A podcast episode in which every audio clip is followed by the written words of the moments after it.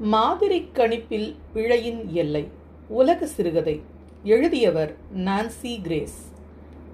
வாசிப்பவர் வித்யா அருண். புகழலை சுற்றி மின்னி வர பவுலா திரும்பி வந்தாள். அவள் அணிந்த சீருடையில் அவள் நிறுவனத்தின் போலி இராணுவ பதக்கங்கள் கச்சிதமாய் ஒளிர்ந்தன. உயர் தொழில்நுட்பத்தால் உருவாக்கப்பட்ட ஒரு வைர இழைத்தடி போல கிண்ணென்று நேராக இருந்தது அவளுடைய முதுகெலும்பு. நடைபாதையில் டக் டக் என்று நடந்த அவள் காலடி ஓசை கேட்கவே வீட்டு வாசலில் கடைசி படியில் அமர்ந்திருந்த நான் நிமிர்ந்து பார்த்தேன். என் மடியில் ஒரு குழந்தை. பவுலாவின் முகம் மரபணு சிகிச்சையால் மாற்றம் கண்டிருந்தது. குறைகளே ஏதும் இல்லை. சருமத்வாரங்கள் மிக பொடிசாக. தோல் இளமையோ இளமை.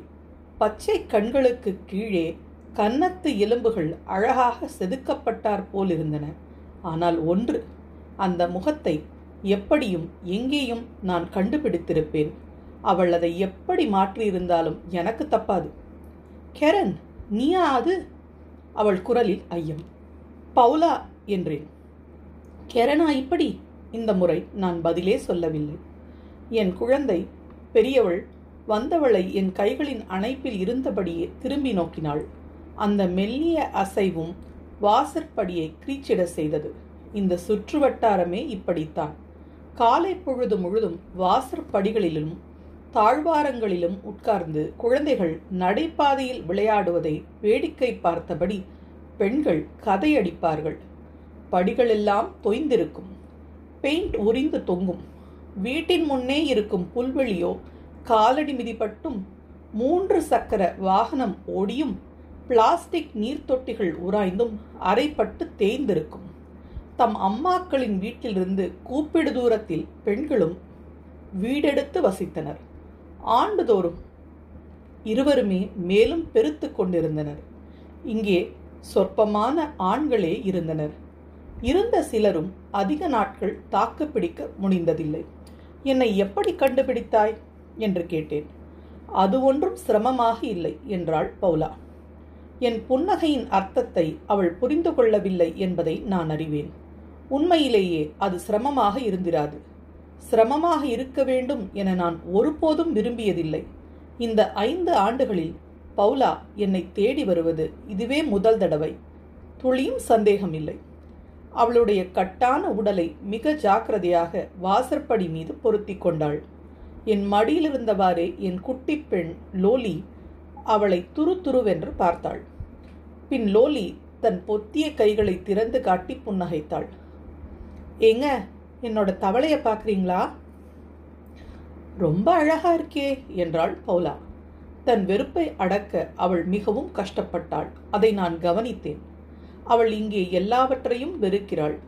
சோகமே உருவான இந்த தவளை கைதியை லோலியின் அழுக்கு முகத்தை பழசாகி போன வாசற்புறத்தை என் பரிதாபத் தோற்றத்தை எல்லாமே அவளுக்கு இளக்காரமாக இருந்தது. கெரன் நான் இங்கே வந்ததற்கு காரணம் நம் ப்ராஜெக்டில் ஒரு சிக்கல். இன்னும் தெளிவாக சொன்னால் அதன் உட்புற சூத்திரங்களில் ஏதோ பிழை என்று நாங்கள் கருதுகிறோம். அதிலும் ஐந்து ஆண்டுகளுக்கு முன் எழுதப்பட்ட நானோ அசம்பிளர் கோடின் ஒரு பகுதியில் தான் பிழை. நீ கூட அப்போது எங்களோடு இருந்தாய். ஒரு சிக்கலா? நான் திரும்பச் சொன்னேன். வீட்டிற்குள்ளிருந்து ஒரு குழந்தை அழுதது. ஒரு நிமிஷம். லோலியை உட்கார வைத்துவிட்டு உள்ளே சென்றேன். லோரி தொட்டிலில் அழுது கொண்டிருந்தாள். அவளுடைய டயப்பர் நாரியது அவளுடைய வாயில் ஒரு ரப்பர் சுவைப்பானை கொடுத்தேன். என் இடக்கையால் தொட்டிலை ஆட்டினேன். என் வலக்கையால் டிம்மியை தொட்டியிலிருந்து தூக்கினேன். அவன் முழித்து கொள்ளாததால் மெதுவாக உலுக்கினேன். இரண்டு குழந்தைகளையும் தூக்கிக் கொண்டு வாசலுக்கு சென்றேன். டிம்மியை தூக்கிப் போகும் தொட்டிலில் போட்டுவிட்டு பவுலாவின் அருகில் அமர்ந்தேன். லோலி செல்லம் போய் ஒரு டயப்பர் கொண்டு வா. கூடவே தொடக்க துணியும் கொழுத்து வா. தவளைய வேணும்னா உள்ள கொண்டு போய்க்கோ. லோலி சென்றாள். அவள் சமர்த்த குழந்தை. பவுலா அந்த இரட்டையர்களை வைத்த கண் வாங்காமல் வியப்போடு பார்த்தாள். நான் லோரியின் டயப்பரை கழற்றினேன். பவுலா முகத்தை சுழித்து கொண்டு தூர நகர்ந்தாள். கெரன் நான் சொல்வதை கேட்கிறாயா? இது மு முக்கியம். ம் கேட்கிறேன். எப்படியோ நானோ கம்ப்யூட்டரின் கட்டளைகள் எல்லாம் அழிந்துவிட்டன. பிரதான முடிவுகள் எல்லாம் வழக்கம் போல ஒத்துப்போனாலும் ம் வழக்கம் போல ஐந்து வருடங்களாக ஊடகங்கள் அனைத்தும் பிரதான முடிவுகளைத்தான் தலைமேல் தூக்கி வைத்துக் கொண்டு ஆடுகின்றன. பன்னிரெண்டாம் சந்ததி நானோ அசம்பிளருடைய புரதங்களில் சில வினோதமான மடிப்புகள் இருக்கின்றன. பன்னிரெண்டாம் சந்ததி ஒவ்வொரு அசம்பிளருடன் இணைக்கப்பட்ட நானோ கணினியும் ஆறு மாதங்களுக்கு ஒருமுறை தன்னையே பிரதி எடுத்துக்கொள்ளும். கணிப்பு பிழைகளை சரிபார்த்து திருத்திக் கொள்ள ப்ராஜெக்டுக்கு இது தேவை. ஐந்தரை ஆண்டுகள் ஆகிவிட்டன. பன்னிரெண்டாம் சந்ததி வந்திருக்க வேண்டிய சமயம்தான் இது. மேலும் பவுலா தொடர்ந்தாள். அவள் குரலில் இருந்த திணறலை நான் உணர்ந்தேன். எதிர்பாராத சில மேக்ரோ நிலை உணர் வளர்ச்சிகள் தெரிகின்றன. நானோ கம்ப்யூட்டரின் புரத இணைப்புகளுக்கும் இந்த வளர்ச்சிகளுக்கும் தொடர்பு இருக்குமா என்று எங்களுக்கு உறுதியாக தெரியவில்லை. தொடர்பு ஏதும் இல்லாமலும் இருக்கலாம். மாறுகிற மதிப்புகள் எல்லாவற்றையும் கவனிக்க நாங்கள் இப்போது முயற்சி செய்கிறோம். என்னை தேடி வந்து கேட்கிறாய் என்றால் நீ இப்போது மிக கோடியில் உள்ள மாறிகளோடு மண்டையை உடைத்துக் கொண்டிருக்க வேண்டும். ஆம் அதைத்தான் செய்கிறோம். கெரன் நீ அதை இப்போதே செய்தாக வேண்டுமா? ஆமாம். கரையாகி போன டயப்பரின் ஒரு முனையால் லோரியின் மலத்தை துடைத்தேன். லோலி குதித்து ஆடிப்படியே ஒரு சுத்தமான துணியுடன் வீட்டுக்குள்ளிருந்து வந்தாள். என் அருகில் அமர்ந்து தன் தவளையோடு கிசுகிசுத்தாள். பவுலா எனக்கு வேண்டியது என்னவென்றால் ப்ராஜெக்டுக்கு வேண்டியது என்னவென்றால் என்று ஆரம்பித்தாள். நான் தவளைகளை சேகரித்த கோடைக்காலம் உனக்கு ஞாபகம் இருக்கிறதா? எனக்கு எட்டு வயதும் உனக்கு பத்து வயதும் இருக்கலாம். நீ அந்த பரிசோதனையை பற்றி படித்துவிட்டு பின் அதிலே அதிலேயே வசப்பட்டு போனாய். அந்த சோதனையில் கொதிக்கும் நீரில் ஒரு தவளையை வீசுவார்கள். ஆனால் அது குதித்து ஓடிவிடும். பின் குளிர்ந்த நீரில் ஒரு தவளையை விட்டு மெல்ல நீரை சூடேற்றி அதை கொதிநிலைக்கு கொண்டு வருவார்கள். முத்தாள் தவளையோ அங்கேயே கிடந்து சாகும். நினைவிருக்கிறதா? நான் கேட்டேன். ஹெரன் நான் உனக்காக பதினாறு தவளைகளை சேகரித்தேன். பின் நீ அவற்றை கொண்டு என்ன செய்வாய் என்று தெரிந்ததும் அழுதேன். அவற்றை விடுவிக்க முயற்சி செய்தேன். நீயோ விடாமல் எட்டை வேக வைத்தாய். மீதி எட்டும் கண்ட்ரோல்கள் அதை நான் ஒத்துக்கொள்வேன். நீ செய்தது சரியான விஞ்ஞான முறைதான். மாதிரி கடிப்பில் பிழையின் எல்லையை குறைக்க இப்படி செய்ய வேண்டும் என்று சொன்னாய். கெரன் நாம் அப்போது வெறும் குழந்தைகள். சுத்தமான டயப்பரை லோரிக்கு மாட்டினேன். எல்லா குழந்தைகளும் அப்படி பண்ணுவதில்லை. லோலி பண்ண மாட்டாள். அதெப்படி உனக்கு தெரியும் இல்லையா உன் கூட்டத்திலேயே ஒருவருக்கு கூட குழந்தைகளே இல்லை. பவுலா நீ ஒரு குழந்தையை பெற்றிருக்க வேண்டும். அவள் தன் நடுக்கத்தை கஷ்டப்பட்டுதான் மறைத்தாள். ஆனால் எங்களுக்கு தெரிந்தவர்களில் பெரும்பான்மையும் அப்படித்தான் எண்ணினார்கள். நீ திரும்ப வேலைக்கு வந்து முன்பு நீ கவனித்த அந்த சிறு பகுதியை மீண்டும் பார்த்து சரி செய்ய வேண்டியதுதான் இப்போது ப்ராஜெக்டின் தேவை.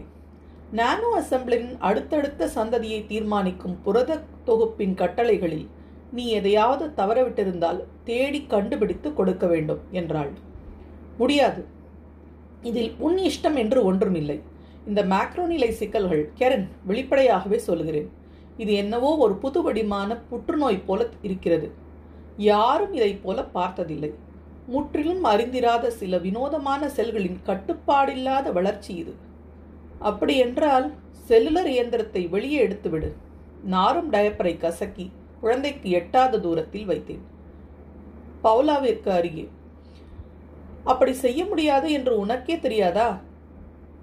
அந்த ப்ராஜெக்டில் திரும்பி போக முடியாது.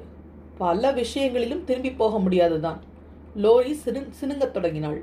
அவளை தூக்கினேன். என் மேல் சட்டையை விலக்கி ஒரு மார்பை அவளுக்கு தந்தேன். பேராசையுடன் உறிஞ்சினாள். பவுலா முகத்தை திருப்பிக் கொண்டாள். அவள் தேகத்துக்குள் நானோ இயந்திரத்தை பொருத்தி கொண்டிருக்கிறாள். கடந்த ஐந்து ஆண்டுகளாக அது அவளை பிழையின்றி வைத்திருக்கிறது. அவள் மார்பகங்கள் ஒரு பொழுதும் மீங்காது. அங்கே நீல நிறத்தில் இரத்த நாளங்கள் ஓடாது. அவை தொங்காது. கெரன் கொஞ்சம் கேளு. இல்லை நான் சொல்வதை நீ கேளு. அமைதியாக சொன்னேன். ஆய்வுக்குழுவில் நான் ஒரு சாதாரணமான கடைநில உறுப்பினர் என்றும் உன் சகோதரியாக இருப்பதால் மட்டுமே சேர்க்கப்பட்டேன் என்றும் எட்டு ஆண்டுகளுக்கு முன் ஸ்வைக்லரை நம்ப வைத்தாய். நீ அதை எப்படி சாதித்தாய் என்று நான் வெகு நாளாய் வியந்திருந்தேன். ஆமாம் நீ அவனோடும் படுத்து கொண்டாயா? என்ன?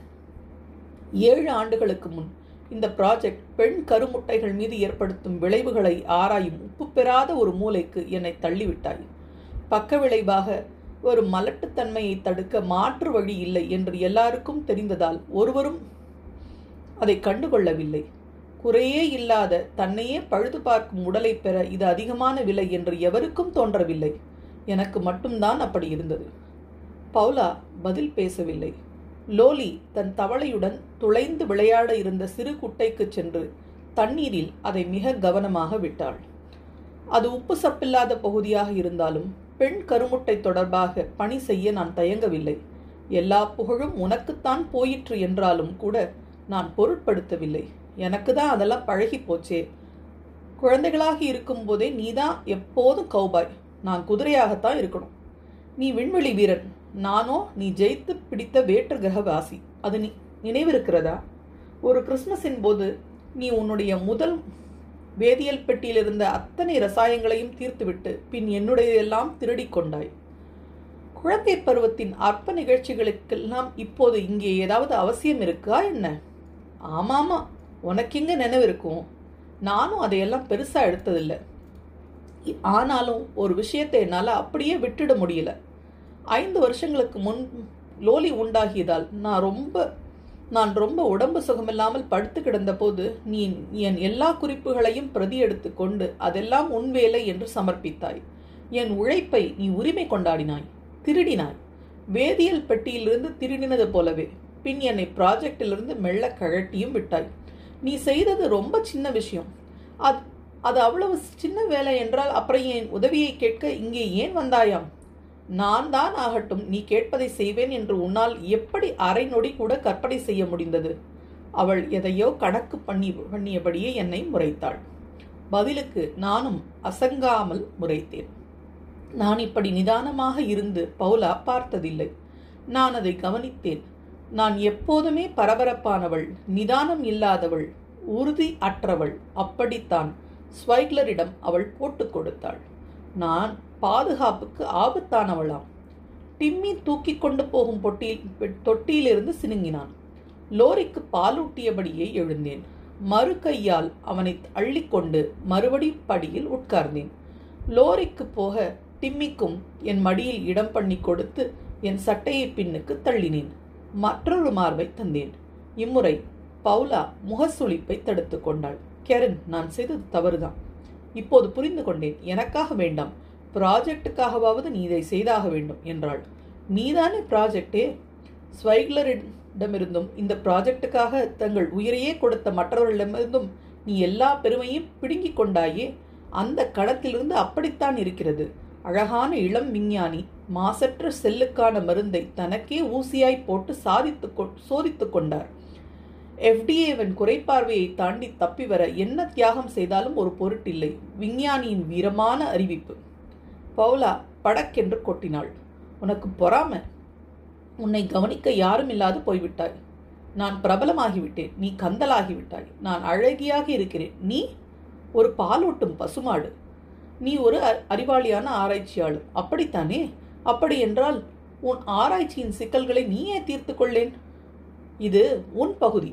ஓ பவுலா அவை எல்லாமே என்னுடைய பகுதிகளாகத்தான் இருந்தன.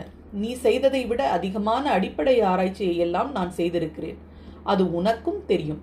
ஆனால் உனக்கு ஸ்வைக்லரிடம் எப்படி உன்னை காட்டிக்கொள்வது என்றும் முக்கியமான நேரங்களில் முக்கியமான முடிவுகளை எப்படி அறிவிப்பதென்றும் சரியான தொடர்புகளை எப்படி உருவாக்கி பராமரிப்பது என்றும் தெளிவாக தெரிந்திருக்கிறது. அதெல்லாம் உனக்கு கை வந்த கலை. நானோ இன்னுமே நாம் இருவரும் கூட்டாளிகள் என்ற மாயையில் இருந்தேன். தங்கமீனோடு ஒரு சுறாமீன் கூட்டு சேருகிறது என்று அப்போது என் மரமண்டைக்கு புரியவில்லை. நீர் தொட்டியிலிருந்து லோலி தன் பெரிய கண்களால் எங்களையே உற்று பார்த்தாள். அம்மா! ஒன்றும் இல்லடா செல்லம்.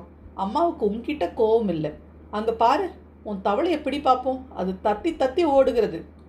அவள் சந்தோஷத்தில் கூவிக்கொண்டே தவளையை துரத்தினாள். பவுலா மெல்லச் சொன்னாள். இத்தனை நாளாய் நீ இவ்வளவு கோபமாய் இருந்தாய் என்று எனக்கு துளியும் தெரியாது. கெரன் நீ மாறிவிட்டாய். ஆனால் நான் கோபமாக இல்லையே. இப்போது நிச்சயம் கோபமாக இல்லை. நான் முன்பு எப்படி இருந்தேன் என்று உனக்கு எப்பவுமே தெரிஞ்சதில்லை. தெரிந்து கொள்ள வேண்டும் என்று நீ நினைக்க கூட இல்லை. விஞ்ஞான வாழ்க்கை வேண்டும் என்று நீ ஒருபோதும் விரும்பிய விரும்பவில்லை என்பது எனக்கு தெரியும். நான் விரும்பிய அளவு நிச்சயமாக இல்லை.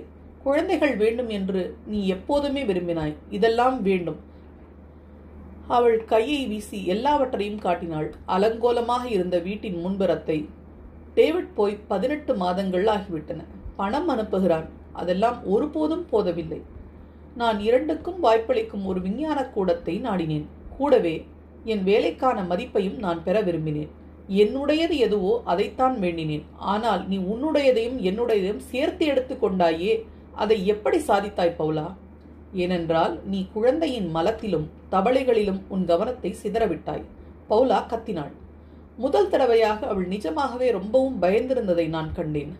பவுலா இதுபோல என்றுமே எதையும் ஒப்புக்கொண்டதில்லை. செயல் தந்திரத்தில் இன்று பிழை செய்துவிட்டாள் சரிந்துவிட்ட தன் நிலையை மீட்டுக்கொள்ள அவள் கட்டிழந்து கத்துவதை நான் கவனித்தேன். தன் கையை மேலோங்க வைக்க இதுவும் ஒரு வழி. நான் முந்திக் கொண்டேன் மேல்நிலையை கைப்பற்றினேன்.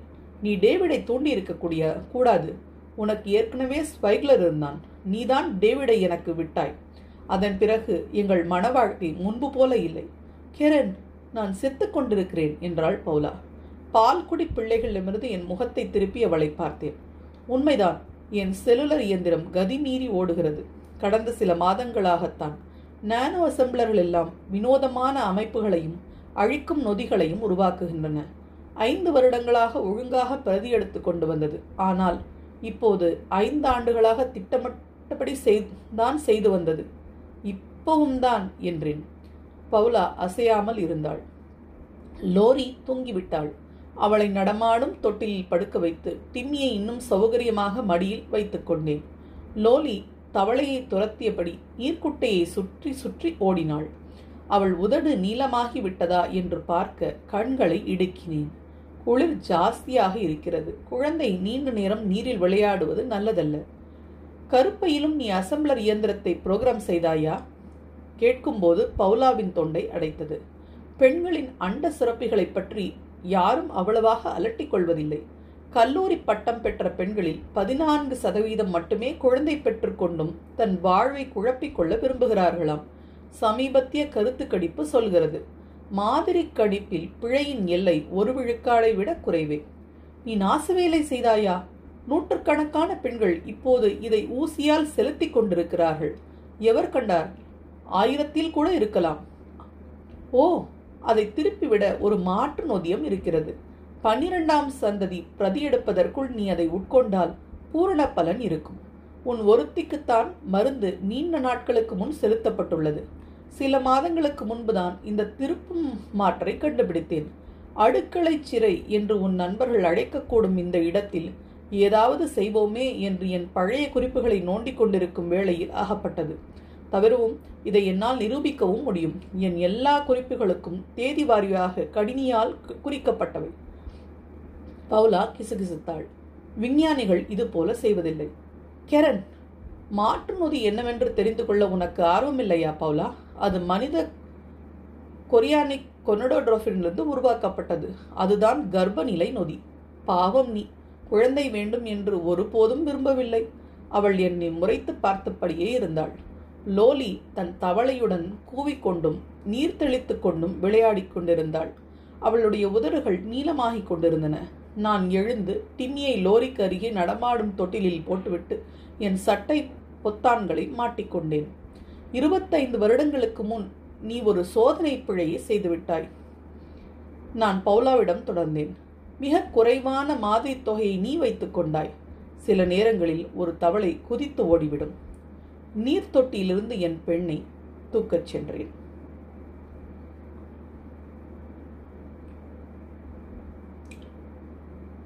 எழுத்தாளர் பற்றிய குறிப்பு. நான்சி கிரேஸ் மிக்க வெற்றி கண்ட ஒரு அமெரிக்க அறிவியல் புனைக்கதையாசிரியர் ஆயிரத்து தொள்ளாயிரத்து நாற்பத்தி எட்டில் பிறந்த இவர் எழுபத்தி எட்டாம் ஆண்டிலிருந்து எழுதுகிறார். ஆயிரத்தி தொள்ளாயிரத்தி தொண்ணூற்றி ஒன்றில் இவர் எழுதிய ஸ்பெயினின் பிச்சைக்காரர்கள் என்ற குறுநாவல் இவரை புகழ் ஏணியில் ஏற்றியது. அதை விரித்து எழுதி ஆயிரத்தி தொள்ளாயிரத்தி தொண்ணூற்றி மூன்றிலிருந்து தொண்ணூற்றி ஆறு காலகட்டத்தில் வெளிவந்த இவருடைய வலுவான மாற்று கற்பனை நாவல்கள் மூன்றும் தொன்னூறுகளில் மிக கவனி கவனிக்கப்பட்ட அறிவியல் நவீனங்கள். அந்நாவல்கள் ஸ்பெயினின் பிச்சைக்காரர்கள் பிச்சைக்காரர்களும் தேர்ந்தெடுப்பாரும் பிச்சைக்காரர்களின் பவனி. Beggars in Spain beggars and choosers beggars ride சுமார் இருபது நாவல்களும் பல சிறுகதை தொகுப்புகளும் கதைகள் எப்படி எழுதுவது என்று சொல்லித்தரும் நூல்களும் எழுதியுள்ள இவ்- இவர் ரெண்டாயிரத்தி ஒன்பதாம் ஆண்டின் கூட அமெரிக்க அறிவியல் நவீனங்களுக்கான முக்கிய பரிசான ஹூகோ பரிசை தன் குறுநாவல் ஒன்றுக்காக பெற்றார். பொதுவாக மரபணு மாற்றம் குறித்தும் மிக்க அறிவுள்ளவர்களுக்கும் சாதாரண மக்களுக்கும் உள்ள உறவு குறித்தும் நிறைய கதைகள் எழுதியவர். இங்கு பிரசுரமாகும் கதையான மார்ஜின் ஆஃப் எரர் குறித்து இவர் தன் வலைப்பக்கத்தில் எழுதியதன் சாரம் கீழே. சில எழுத்தாளர்கள் நீளமாக எழுதுபவர்கள் சிலர் சுருக்கமாக நான் நடுவகை எனக்கு பிடித்த வடிவம் குறுநாவல் என் விருப்பப்படி எழுதவி எழுதவிட்டால் நான் அநேகமாக குறுநாவல்கள் தான் எழுதுவேன். பல நேரம் பிரசுரகர்த்தர்கள் நாவல் எழுதச் சொல்கிறார்கள். பதிப்பாசிரியர்களோ மிகச்சிறிய கதைகளை எழுதச் சொல்லி துன்புறுத்துகிறார்கள். எல்லன்டால் லோ ஆம்னி பத்திரிகையின் புனைக்கதை பதிப்பாசிரியர் என்னை இரண்டாயிரம் வார்த்தைகளுக்குள் ஒரு கதை கேட்டார். நான் சுணங்கினேன் அவர் விடுவதாய் இல்லை. எனவே இதை இரண்டாயிரத்தி இருநூறு வார்த்தைகளில் எழுதினேன். அதைவிட குறுக்க என்னால் முடியவில்லை. இத்தனைக்கும் இக்கதையில் ஒரே ஒரு காட்சிதான். மூன்றே பாத்திரங்கள் தான் பேசுகிறார்கள். ஒரு தவளை இருக்கிறது. இல்லை எனவில்லை. இது ஒரு வழக்கமான கதையாக இருந்தால் தவளைக்கு ஒரு தடவையாவது ரிப்பீட் என்று குரல் கொடுக்க வாய்ப்பு கிட்டியிருக்கும். இக்கதையை தமிழாக்கம் செய்த விஸ்வநாத் சங்கர் சொல்வனம் வாசகர்களுக்கு முன்பே அறிமுகமானவர்.